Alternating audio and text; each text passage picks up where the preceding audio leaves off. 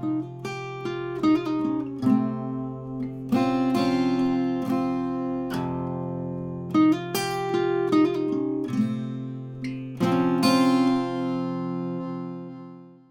everybody, and welcome to the latest Scots Way podcast. And today it's going to be a bit of a Robert Louis Stevenson special.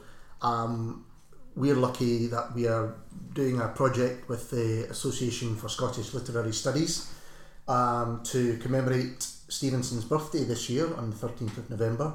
And we've recorded um, three readings uh, from three of our favourite writers.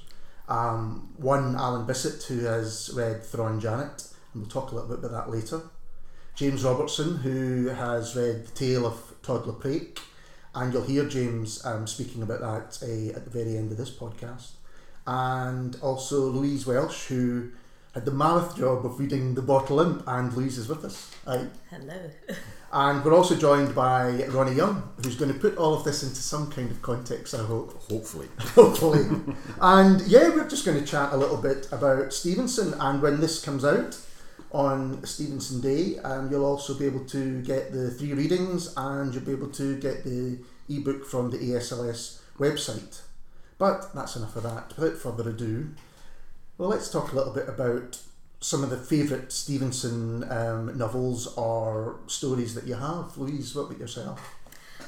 I've been thinking about um, those the very first Stevenson that I ever read, or actually didn't read, but had read to me, which mm-hmm. was Treasure Island, yes. and just how exciting that was, and how I still remember the visceral experience of um, Blind Pew and the Black Spot and the Captain, and oh my goodness, all of it was just so exciting and so sinister, you know, for a child to have that read to him. I remember it was a book that we got out of the library but I can still see the map, you know, with the treasure. Mm-hmm. And that thing that Stevenson writes, I think he writes to Henley, doesn't he? And he says, mm-hmm. you know, this, it has everything. It has pirates, it has treasure, it has a map. If this doesn't, yeah, if this mm-hmm. doesn't fetch the kids, I don't know what will. And he's right, it really got me involved. And I have this strong memory of my dad shutting, you know, the blind pew, mm. gives them the black spot and then the captain falls down. Oh, it's all. Yeah. And then my father shut the book and said, "Well, it's time for bed now." How can you go to bed after that?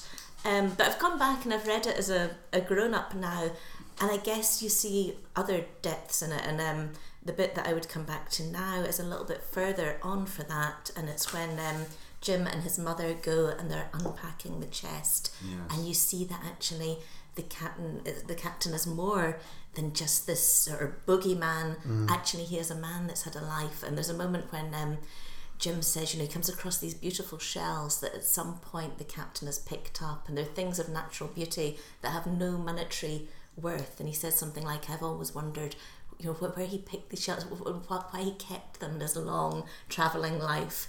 Um, and I think that's Stevenson is such a great writer. He's writing for children, uh-huh. but he's not writing simply. He does in in, in uh, Treasure Island in particular, but in, in nearly all of his stories. But for I think the best children's stories, the ones that really you remember, there's genuine danger that the child is going to be injured or something terrible could happen, and he, that's right from the beginning in, in, in Treasure Island, you have that. You think that nobody's safe here, and, and you know Jim in particular isn't safe.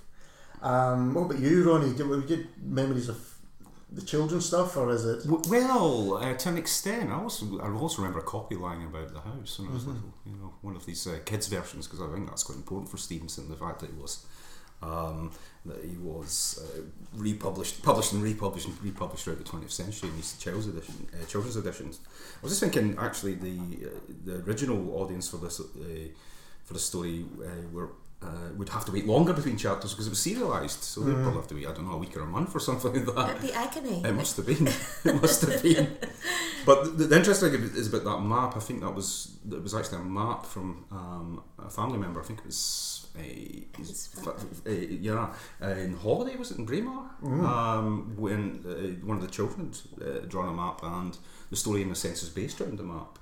And it's quite um, I think it's quite important because when you read it, the map's so important, but also the legacy of that that book is about maps and pirates and treasure maps, etc. It's so integral to our culture. Well, he's, he's a writer that you know seems to take from nearly he, he is influenced by nearly everything that he reads and touches. I think, which Absolutely. we'll talk about uh, a bit later. But I think anyone that read Treasure Island, or, or as you said, you know, read the serializations or whatever, it has such a strong hold. And I wonder if that's one of the reasons that for some people he remains a children's writer, which is a great shame because I think you're right. that Even the children's books are not only for children, right? The best ones, they, you go back to them and they teach you a lot more. But he does, for some people, that's what he remains. Do you think that's still true? Because um, I, I feel that I've lost the sense of that, and I don't Yeah, actually know right. where where Stevenson does fit in the kind of canon or in popular literature because we Yeah. do we, we do have things like kidnapped which again is looked on Mm-hmm. as being a children's book but has these these complexities Yeah, which is strange because it's, it's not really again, is it, at all? Yeah, so it's got the good historical groundwork with the Appin murder, and again, um, this idea of real jeopardy and kind of modernist approach as well, doesn't Absolutely. it? That that bit on um, the what's the name of the island that they're on? Is it I would say Oh. Iron Isle. The, anyway, they, when they're trapped in the island, this and, and the bit where um, gosh. You'll be able to cut bits of this. out, won't you? what, what is his name in Kidnapped? It's uh, Alan- Well, Alan Bre- Alan Breck's Alan your- the um, the swashbuckler Um, and David Balfour. David Balfour. Yeah. The bit when David Balfour is stuck up on the rock and David and uh, Alan Breck are stuck on the rock in the burning sun. Ah. That's rather a Camus moment, isn't it? Absolutely. That's like um, at The Outsider or something. But I think there's also the Gothic work. I think probably, Mm-hmm. as well as Treasure Island, the book that um, everybody knows, whether they've read it Mm. or not, is The Strange Case of Dr. Jekyll and Mr. Hyde. Absolutely. So maybe that wasn't. Maybe there's a sense of there being more than one Stevenson. There's definitely a sense of there being more than one Stevenson, and perhaps some people don't link the Stevenson of Jekyll and Hyde to the Stevenson of, you know, uh, Treasure Island or Kidnap, even though there are themes going on uh, in, in all of them. I wonder if that's the case. I think there is a problem, a persistent problem throughout the 20th century, um, or particularly in early decades when Stevenson is seen as that kind of author of you know, uh, boys' adventure stories, and that um, his success possibly doesn't go in his favour because we've had mod- literary modernism by this time, so success is kind of not a badge of merit. Um, in the sense that he's a jobbing author, you know, so that might not help his reputation. And, and, I guess things have, have begun to change in the last few decades, actually. Yeah, You maybe that's true. There's Treasure Island, there's Kidnap. They were written for uh, children's magazines, but they do have complexities which we, we uh, which are, are manifest, um, which you know make them available to a, an adult audience as well. Um, but even when you get into later work, when you get into the Master Ballantrae, you get into particularly South Sea Tales, I think there's a, a real stylistic maturity there. As um, there's a real um, almost proto-modernist style coming through. So you think you can see him, or you can definitely see him change as a writer, um, and maybe you have to look at that chronologically, or Well, possibly. I mean, or the fact that he's just writing for different audiences at different times. Where we Mm-hmm. can find different things in Stevenson and different audiences can go to him. So you've got the, the kids things, sure. I mean, he did write for kids, Mm-hmm. and we've had that legacy through the many adaptations by such uh, such uh, institutions as Disney. yeah, You know, Treasure Island, the iconic performance by Robert Newton, yeah, on, on which uh, every single pirate in film since is based yeah. on. You know, the really hammy sort of Yar version of pirates. Uh, pirates. Jim Ladd, yeah, and well, numerous versions since. Um, um, there is that aspect of Stevenson, but there's another aspect which possibly not so well known because we haven't had quite so many popular adaptations in terms of film, etc. Would maybe maybe Master Ballantrae, some of the later work, yeah. Uh-huh. Uh, but I think people are Mm-hmm. It was coming in- around to Stevenson as a, a you know, an important artist. yeah. Oh, and. I think I think so. I just wondered, and maybe maybe you're right. Maybe it has changed. Certainly, um, the success of, of Jekyll and Hyde as a text that is, you know, which is referred to again and again and again. I wonder if you're right though that there, there is also this, um, you know, Dr. Jekyll says uh, man is not not truly one but 2 Mm-hmm. and with Stevenson, Stevenson's not two, is he? He's many, Many, he's many, yeah. many, Many. and he crosses all of these genres. Absolutely. And I wonder if that is part of the reason he's not been claimed by at Yes. particular schools, and of course, also immediately after his death, he has not served well. You know, Mm-hmm. the, he's often the, the, the South Seas. His, his legacy is not really Yeah. served terribly well. And it takes a while to recover from that. I wonder though. Um, I always feel it's sort of sad that Conrad or somebody like that didn't didn't champion him. You know, because I think I Mm-hmm. Think Conrad um, Conrad does the oh no nothing to no, Yeah. I, I, I don't think I even read Stevenson and you read Conrad and you think have to.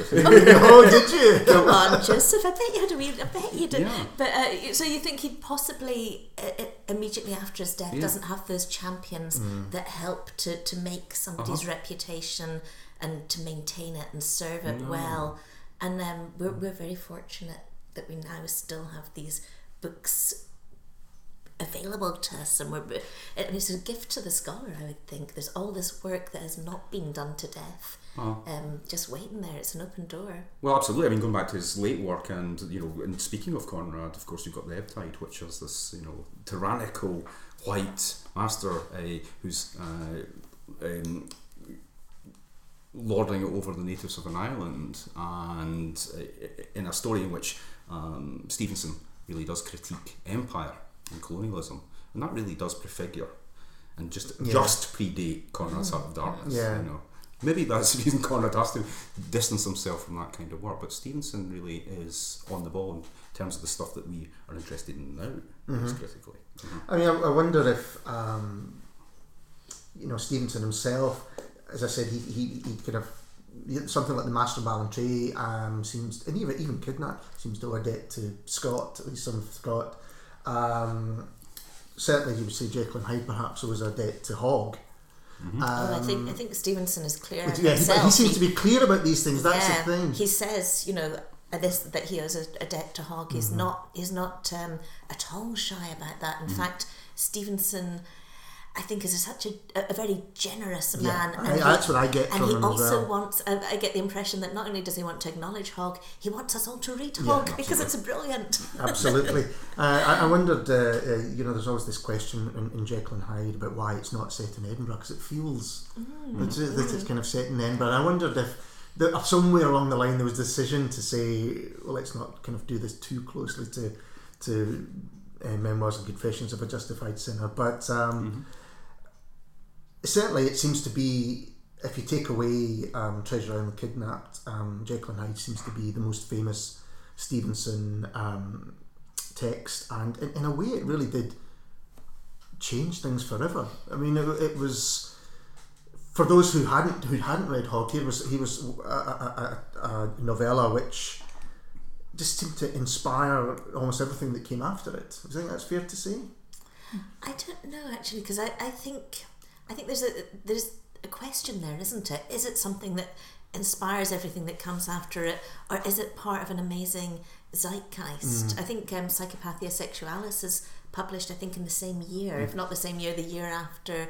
Is it uh, when is um, the picture of Dorian Gray published? good it's it's just round about Yeah. then, Yes. isn't it? So I think it's it's an amazing book. It has these influences, Mm-hmm. most definitely Hogg, most definitely Edinburgh, most definitely medicine. Char- Charcot, is that how you pronounce his name? All you know, the medical stuff that, that Stevenson's reading. But I think there is also something in the ether, and they've all been taking it. But well, yes, exactly. and but it seemed out of, out of all of the um, all of the influences and, and, and the, the fiction in particular that was being written at that time, that seems to have endured right through to the present day. You know, people talk about. I mean, Jekyll and Hyde itself has become a kind of shorthand for a split personality. Sure, there's like. but Dorian Gray as well. Oh no, You Dorian Gray is. I, you I think so. we, But we, we often say, and sadly not about me, but about Mm-hmm. people, we often say they have a picture in the attic, Yeah, don't we? they Or- do. That's yeah. very true. That's very true. Yes, yes, maybe that's true. Maybe um, I'm being biased towards Stevenson there. Okay, I but, uh, I, I'm biased towards him as well. well, let's talk about him as, as someone who's, uh, you know, as a writer yourself who has been talked about in the Gothic tradition. I think it's fair to say. Um, how do you feel that's you know you're, you're writing in any, any kind of legacy that Stevenson wrote in? Is that would you not think about that?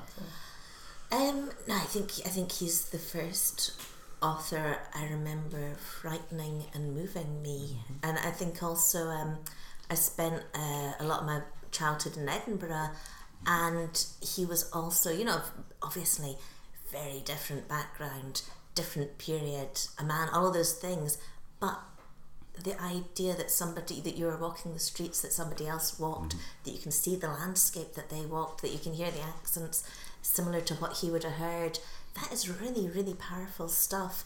Um, and I guess as a grown up writer, you know, it's hard to know do you write in the way that you do because you like somebody else's work or do you like their work because that's The way the way that you kind of are but Yeah. um no I've been fascinated with him since I was a child and I don't doubt that um that I'm a kind of poor shadow of him you know um, but yes I, I just, all the stuff about the the doubling and I guess I guess it still holds true, doesn't it? We still open our newspapers and think, my goodness, where there is a lot of respectability, there is Yes. probably also a lot of corruption. Yes. You know, the, the things that Stevenson is still is, was exploring, we're still um, engaging with. We're still seeing it in politics and society.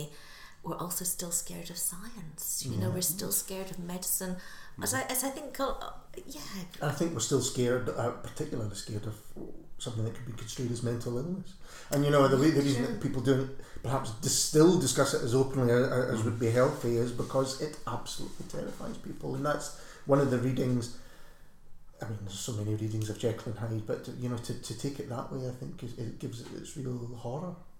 Yeah, and I guess also the you know we've talked a little bit about Stevenson the man, and I know it's very easy to project onto people, um, but I see him really as a humanitarian, as somebody who is interested in equality and you know equality. Um, he, I would think, in modern terms, we describe him as a feminist. He's somebody who is not. Um, prejudiced against people of different ethnicities he's someone who has close friends who are gay we can read we can you know you said the many readings of Jekyll and Hyde, we can read it for a queer perspective.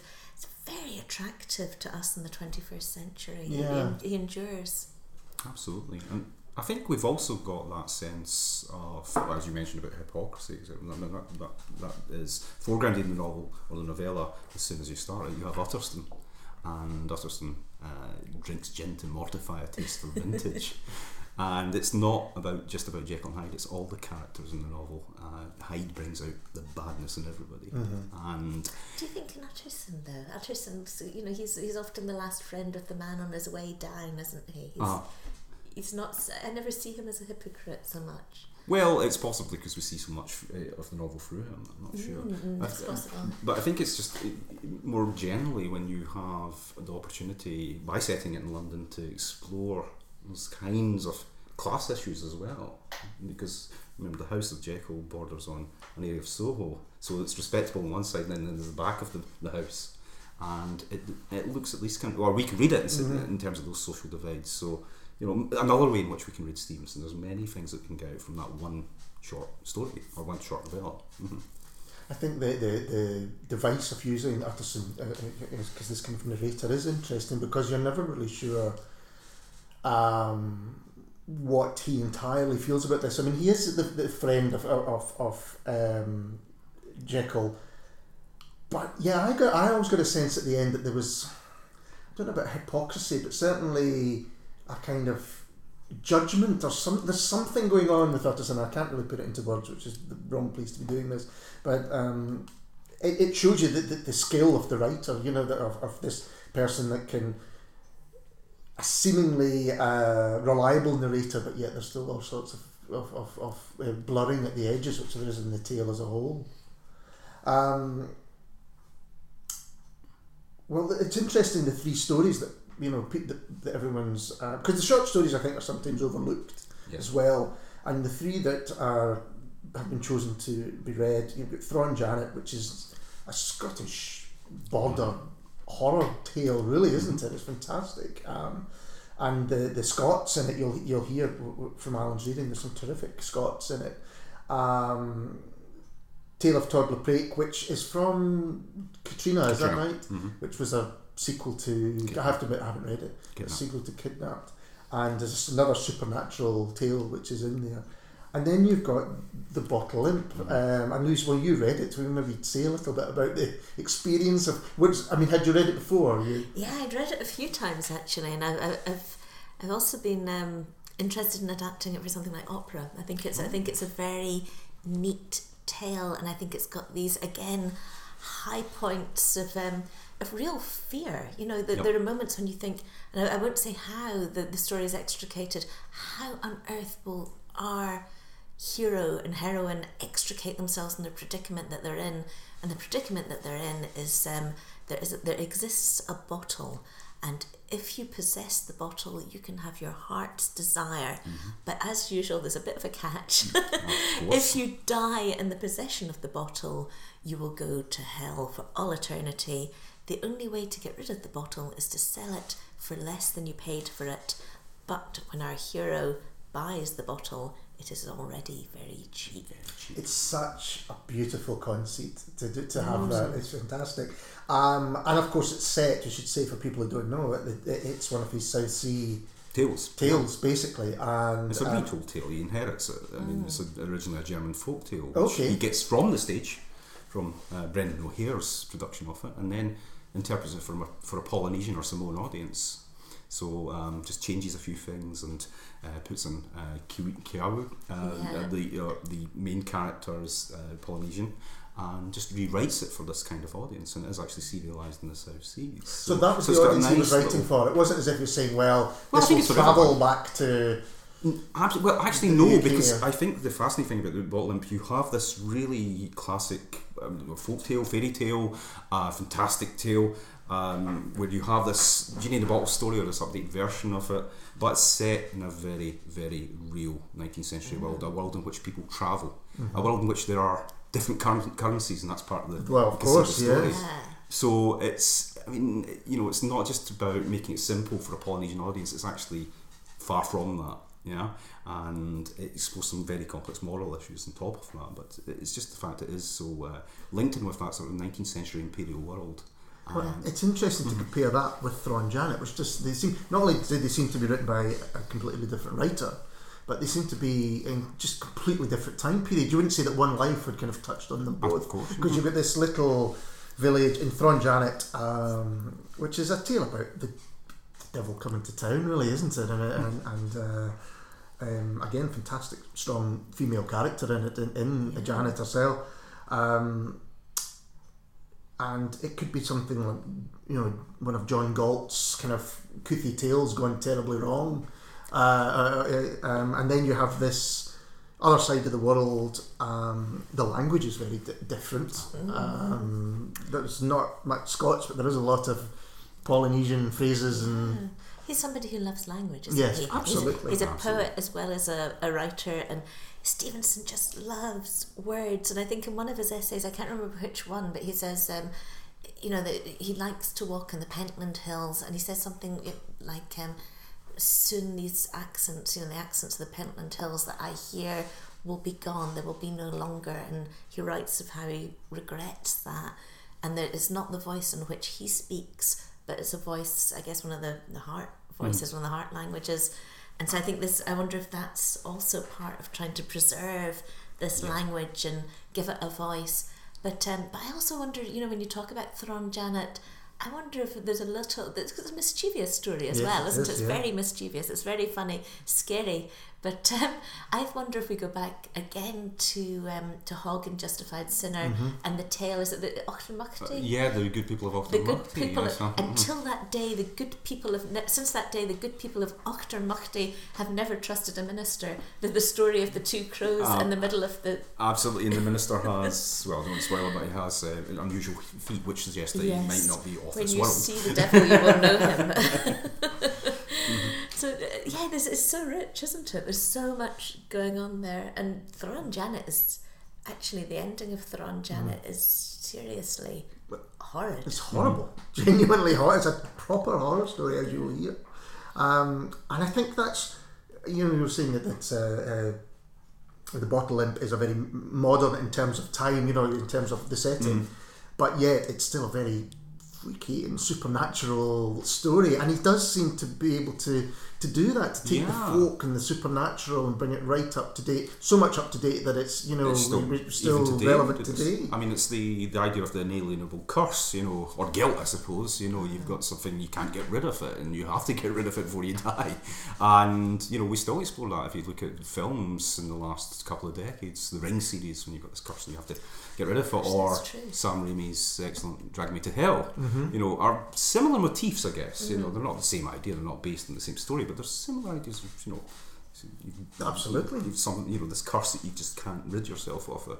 So I mean, it's a story I think we, we still retell or are versions of this kind of this kind of idea. It's, it's Faust, really, isn't it? It's Yes. Faust, but also, I guess, unlike kind of Goethe's Faust or Marlowe's Faust, there is this. Um, there's love at the centre of it, and it's love that is the thing That that has the potential to redeem and save. Yeah, which is just so Stevenson, really. Well, that's it, and maybe you know we're getting to the heart of why he is so popular and so well loved because there are things can be really dark, but you go with it because there's a heart at the centre of it, and, and there's compassion at, at, at, at the centre of it, and sometimes in the strangest places, you know, um, for the the.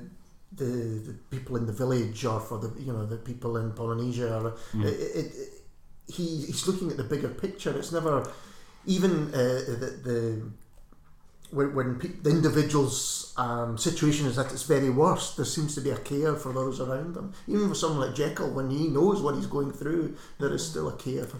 Whether it's just you know hiding from his housekeeper or something like that, but there's still Was it care Mr. Poole says, I have often heard him sobbing like a child. Yeah, And you get that, There's a that humanity. sympathy for the devil. Absolutely. absolutely, yeah. Um, but I guess Stevenson is somebody who knows pain. He knows physical pain and he knows Yes. mental anguish. And, you know, we, we, that can do different things to different people. And it doesn't make Stevenson bitter. It makes, you know, he writes those beautiful, um, the Child's Garden of Verses. He writes about the land of Counterpane, the land of, that, that counters pain, which is play, which is imagination. Um, and, and, and there's that's that's where the his vicissitudes seem to take him, and that's another reason, I guess, why we we feel drawn towards him. I mean, he was also a, an essayist and, and wrote some very interesting things as well. You get any um, put into context his other writings at all? Well, I mean, the- the- it actually starts off as an essayist, Yeah. and one of his earliest works, you know, uh, has one of my favourite quotes. So if you indulge me, can I just really? quickly- Of course. This is yeah. from his Edinburgh Picturesque Notes, which are just a series of evocative tales and accounts of old Edinburgh. And this is from the bit about Greyfriars. There's not a bobby in sight or no dogs. It's actually cats. And I find it. And this is one of the things he says. Greyfriars is continually overrun by cats. I have seen one afternoon as many as thirteen of them on the grass beside old Milne, the master builder, all sleek and fat and complacently blinking as if they had fed upon strange meats. 13 cats eating. We've got to wonder what they could possibly eat in a graveyard. Yeah, strange meats. Strange meats. But that's even Stevenson and his, you know, very, very um, lovely descriptions of Edinburgh, old Edinburgh, and its history and its present. And that's when Stevenson's just starting out, I guess, before he's even writing his fiction. So know? does he write um, picturesque notes? He's writing then about because he writes about the legends of Edinburgh, doesn't he? He does. he's There's writing the, about there's the Deacon Wizard Brodie of West and- Bow uh, and Yeah. various things. uh-huh. and so he's you can we can see that these thoughts are already there in the in the young writer um, and is it gosh is it in that collection that he writes about uh, South North Queensferry? And he says some places are made for a murder. One day a ship will go in beside the, the, the inn at uh, North Queensferry and something will happen. And many many years later kidnapped. Kidnapped. Yeah, and then you know of the, the course. central s- scene is set there and it's just a lovely insight into the writer's mind that he has been carrying this place and this thought and this atmosphere with him for decades and then he finds the vehicle for it it's, It it's goes back lovely to what you said earlier on. Is are you know as a, as a writer or, or, or anyone the result of their influence, what they've been influenced by, or did they find their influences which kind of suit them? And he obviously, um, I mean, I don't know if it's anything you can answer, but it's a, it's an interesting thought. Um, the oh, where was I going to go with that? The, his perception today, then, uh, or even his perception at the time. I mean, how was he perceived when he was um, writing um, a in I think his Scotland and success really comes with Treasure Island. Mm-hmm. Uh, Treasure Island, which closely followed, of course, by Kidnapped, and then Jekyll and Hyde really, really seal his success. And so, I mean, he, he's well regarded in his day. Know, certainly, he's a success at that time. But there is a long period before that.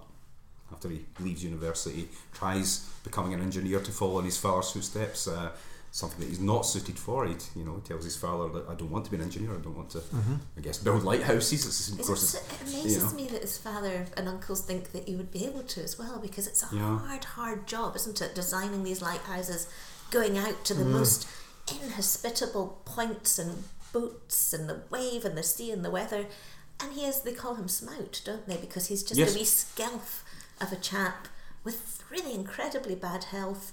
How did they ever think that he would be physically suited to that? Exactly. I mean, you have to travel off to Orkney or, you know, with tuberculosis or a pulmonary disease. I'm not sure if it's a sort of bronchial disease that has his whole life. I'm not sure. I mean, how can, how can you do that? And, I mean, he does travel. I mean, that's a, another remarkable thing about him, you know, despite the, the physical uh, problems he has, the problems of ill health throughout his life, he travels all over the world. But, you know, Scotland is not the climate for him and he has to get out. Uh, so, you know, how they could actually, yes, imagine that he could be uh, you know, out surveying for lighthouses. So it really is quite staggering. But uh, you know, he wasn't cut out for it. He said to his father that he wanted to devote himself to literature. So his father decided, in that case, he'll study law. and he doesn't make a success of either. So I mean, somebody who kind of, I guess, drifts about. You know, you know, through the influence of his cousin, becomes a bit more bohemian, changes his name to uh, Louis from Lewis, and Oh, really? I didn't yeah, know. yes, and you know, um, long hair and the Well, this is what I iconic was look and all these things. The you know. velvet jacket. The velvet jacket, of course, and um, you know, he's if you like, he's he's a sort of bohemian rebel.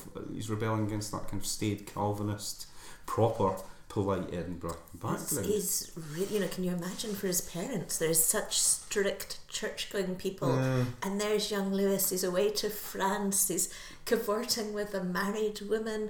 He's living in Paris with a married woman. He brings the married woman home and says, "I'm going to marry." it's all you know, and actually. I think you can tell. I- I- In a way, it's a beautiful story as well. You can t- eventually his mum and dad go, okay, well, you know what, we just love you.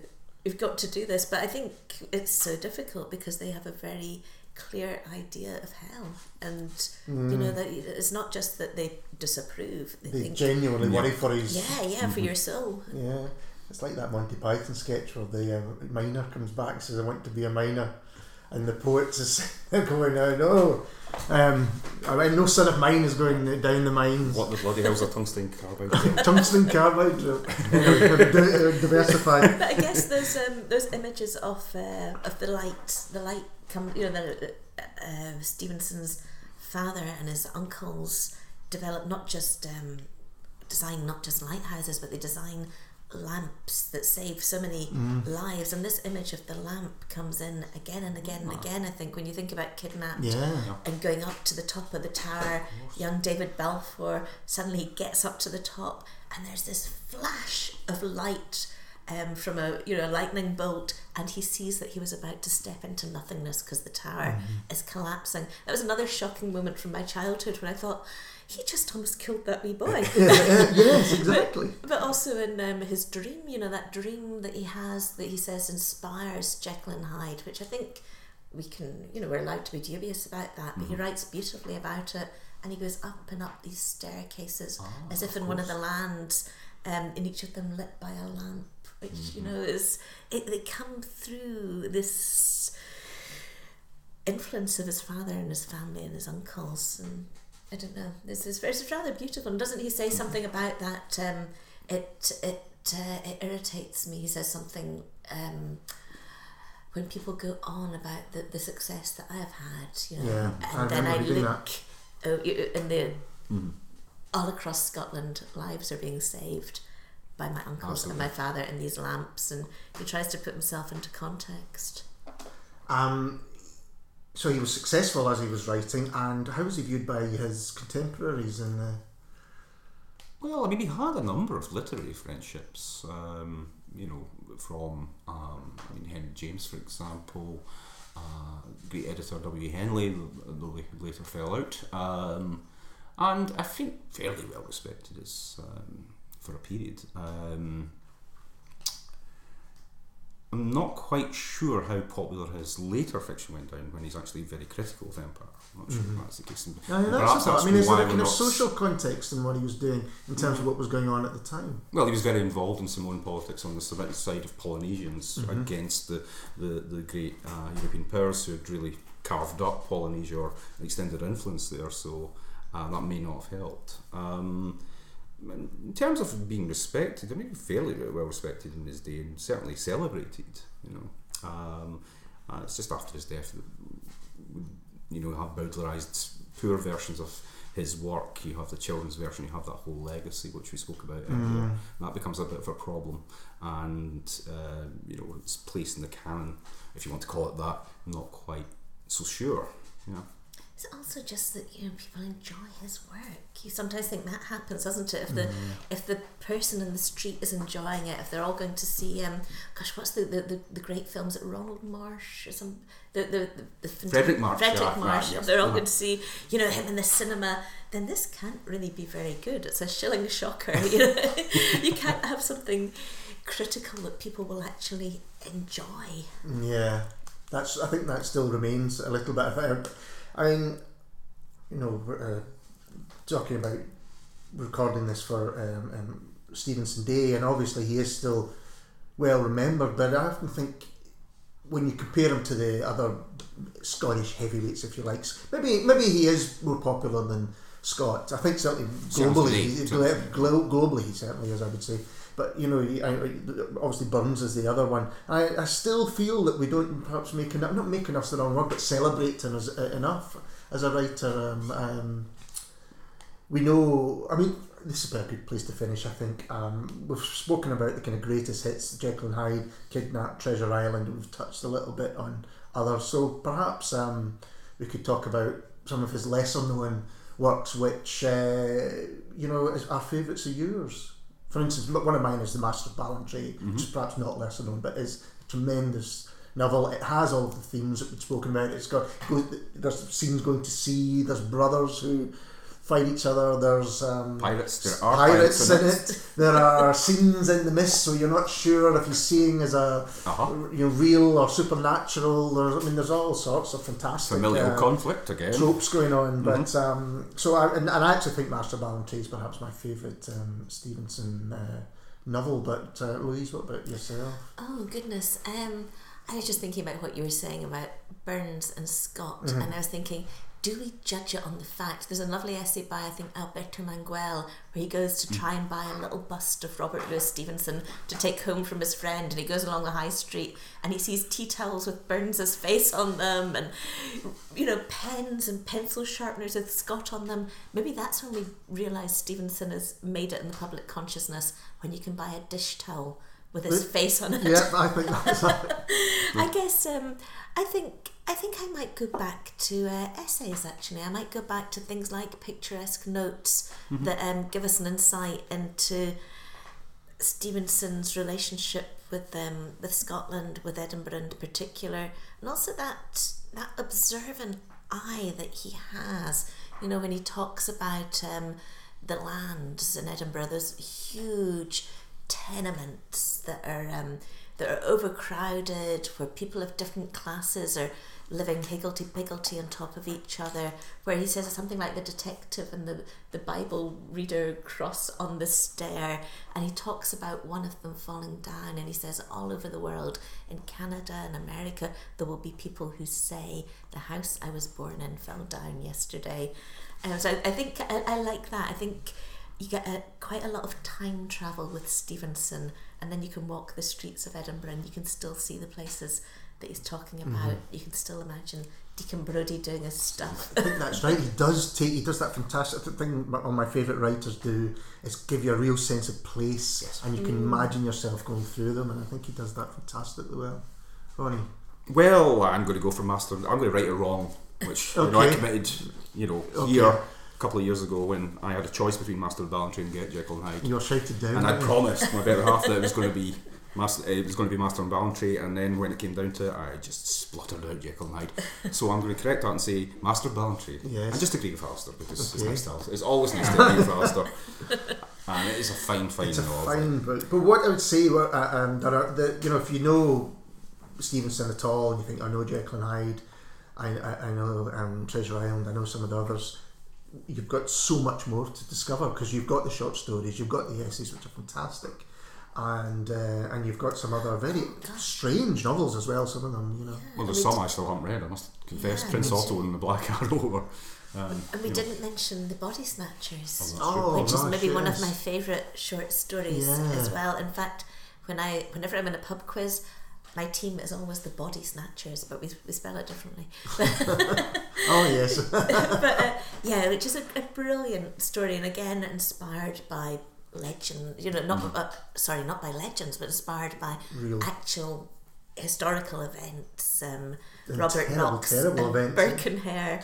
Um, so yeah, I think Stevenson's someone he gives novelists a lesson, doesn't he? Plunder your history, know the place that you live, and and and write about that. That's that's material for you. Yeah, that's it. I mean, wherever he's, he's gone, he's written about what's around him and, and just has this eye and ear for for what's going on and then gives it this slightly disturbing but always adorable twist, which I think the best you know best writing can do. I think.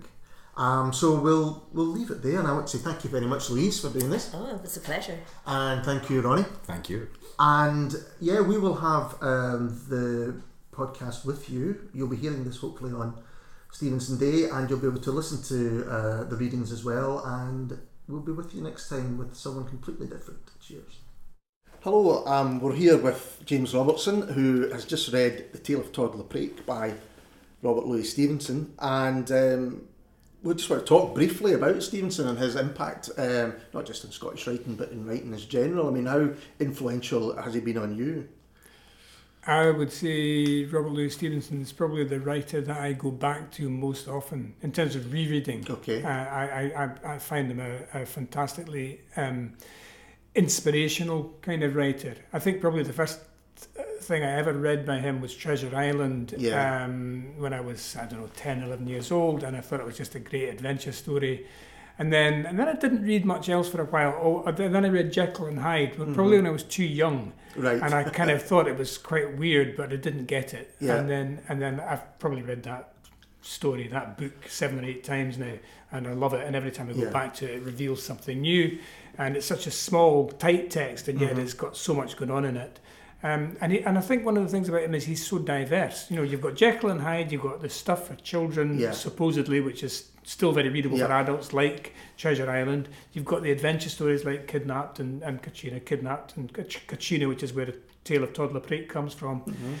And then you've got all the other stuff, the, the South Seas stories, but you've got all the non-fiction, the essays. I mean, he's a brilliant essayist. Yeah, absolutely. Um, and I love his essays, and uh, and he's such a he's such a style. I mean, I know he's been criticised for being too much of a stylist, but his style is excellent, and I just love it. So Yeah. I keep going back to him. If you're going to be stylish, you know, you might as well be the best you can be. I think the diversity is what has struck me. If you showed people a Jekyll and Hyde and you showed them Treasure Island didn't say it was by the same writer, there would be no way that they would put They these wouldn't. two together. They wouldn't. Uh, uh, although, actually, if you start thinking about it, Long John Silver does have some of the elements of you know being a, a sort of uh, a, a villain, but quite a quite a sort of um, um, approachable villain and A quite, charming, quite a yeah. charming, attractive villain as well. So there's there's there's elements in there if you look for them. And kidnapped as as a, and and and certainly Catriona have got elements of you know sort of split personalities or, or two characters representing different aspects Yeah. of, of, of, of, of, a, of the human character. Um, well, I mean, Jekyll and Hyde is almost the classic split personality, which I think almost has come to define a lot of Scottish writing, um, for good and for bad, I think. Um, but w- w- the Tale of Toddler the, there's, it's, it's fantastic Scots language. Um, and we'll just talk about, about that's now lost to us in a certain way. And um, not the problems with reading it, but you know, for a readership today, do you think it's a difficult text to, to deal with? I think it is quite a difficult text if you don't have any kind of, you know, real knowledge of Scots as a language. I think it's it's quite easy to kind of read that and miss some of the subtleties that are in there. Um, which is one of the reasons why sometimes I think, if, again, if you're not that familiar with Scots, it's good to, to hear it being Mhm. read as, as well as following the text. Yeah.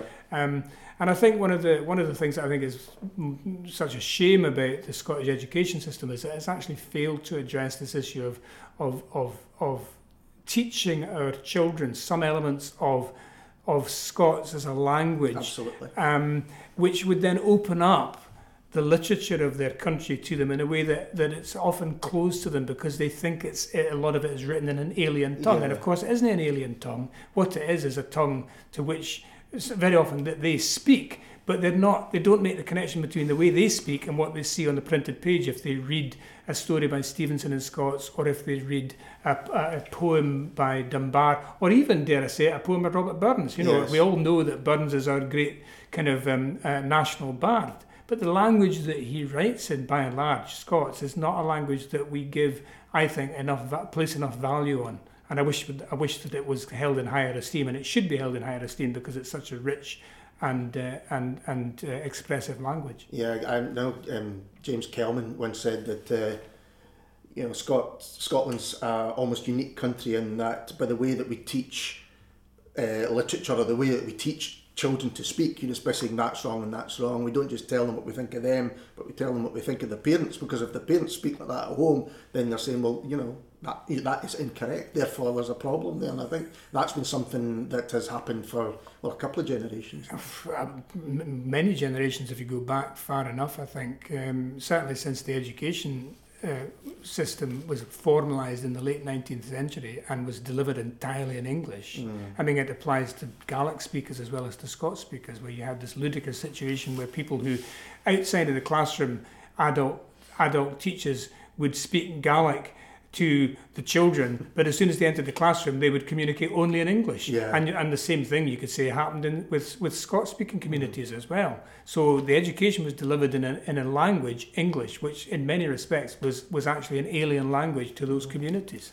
What's interesting about Stevenson, of course, is he's perhaps with with Burns the best known writer globally, Scottish writer, and so he seems to have conquered. That's the wrong thing, but you know the, the fact that we're saying the Scots is quite difficult, but yet he has travelled. Absolutely, and, and so has so has Burns, and so has that other great 19th century writer Walter Scott. All three of them, you know, th those are the big names Yeah. uh, historically of Scottish writing. They all used extensive amounts of Scots in their work, and it didn't appear to be a problem to, to the, the readers uh, of those of those writers outside of Scotland. In fact, in some respects, you could say it made their writing more interesting and exotic to folk that weren't familiar with that language. So when uh, do you think that's because it was a smaller readership in general that maybe they expected to put the work in? I'm not. Uh, I'm not sure. I mean, Well, you could argue that, but if you, you look at somebody like Walter Scott, you know, I mean, he was the single most uh, popular uh, and, and successful writer of his of, of the 19th century. Probably he was translated into lots of languages where some of the subtleties of, of his original language might well have been lost.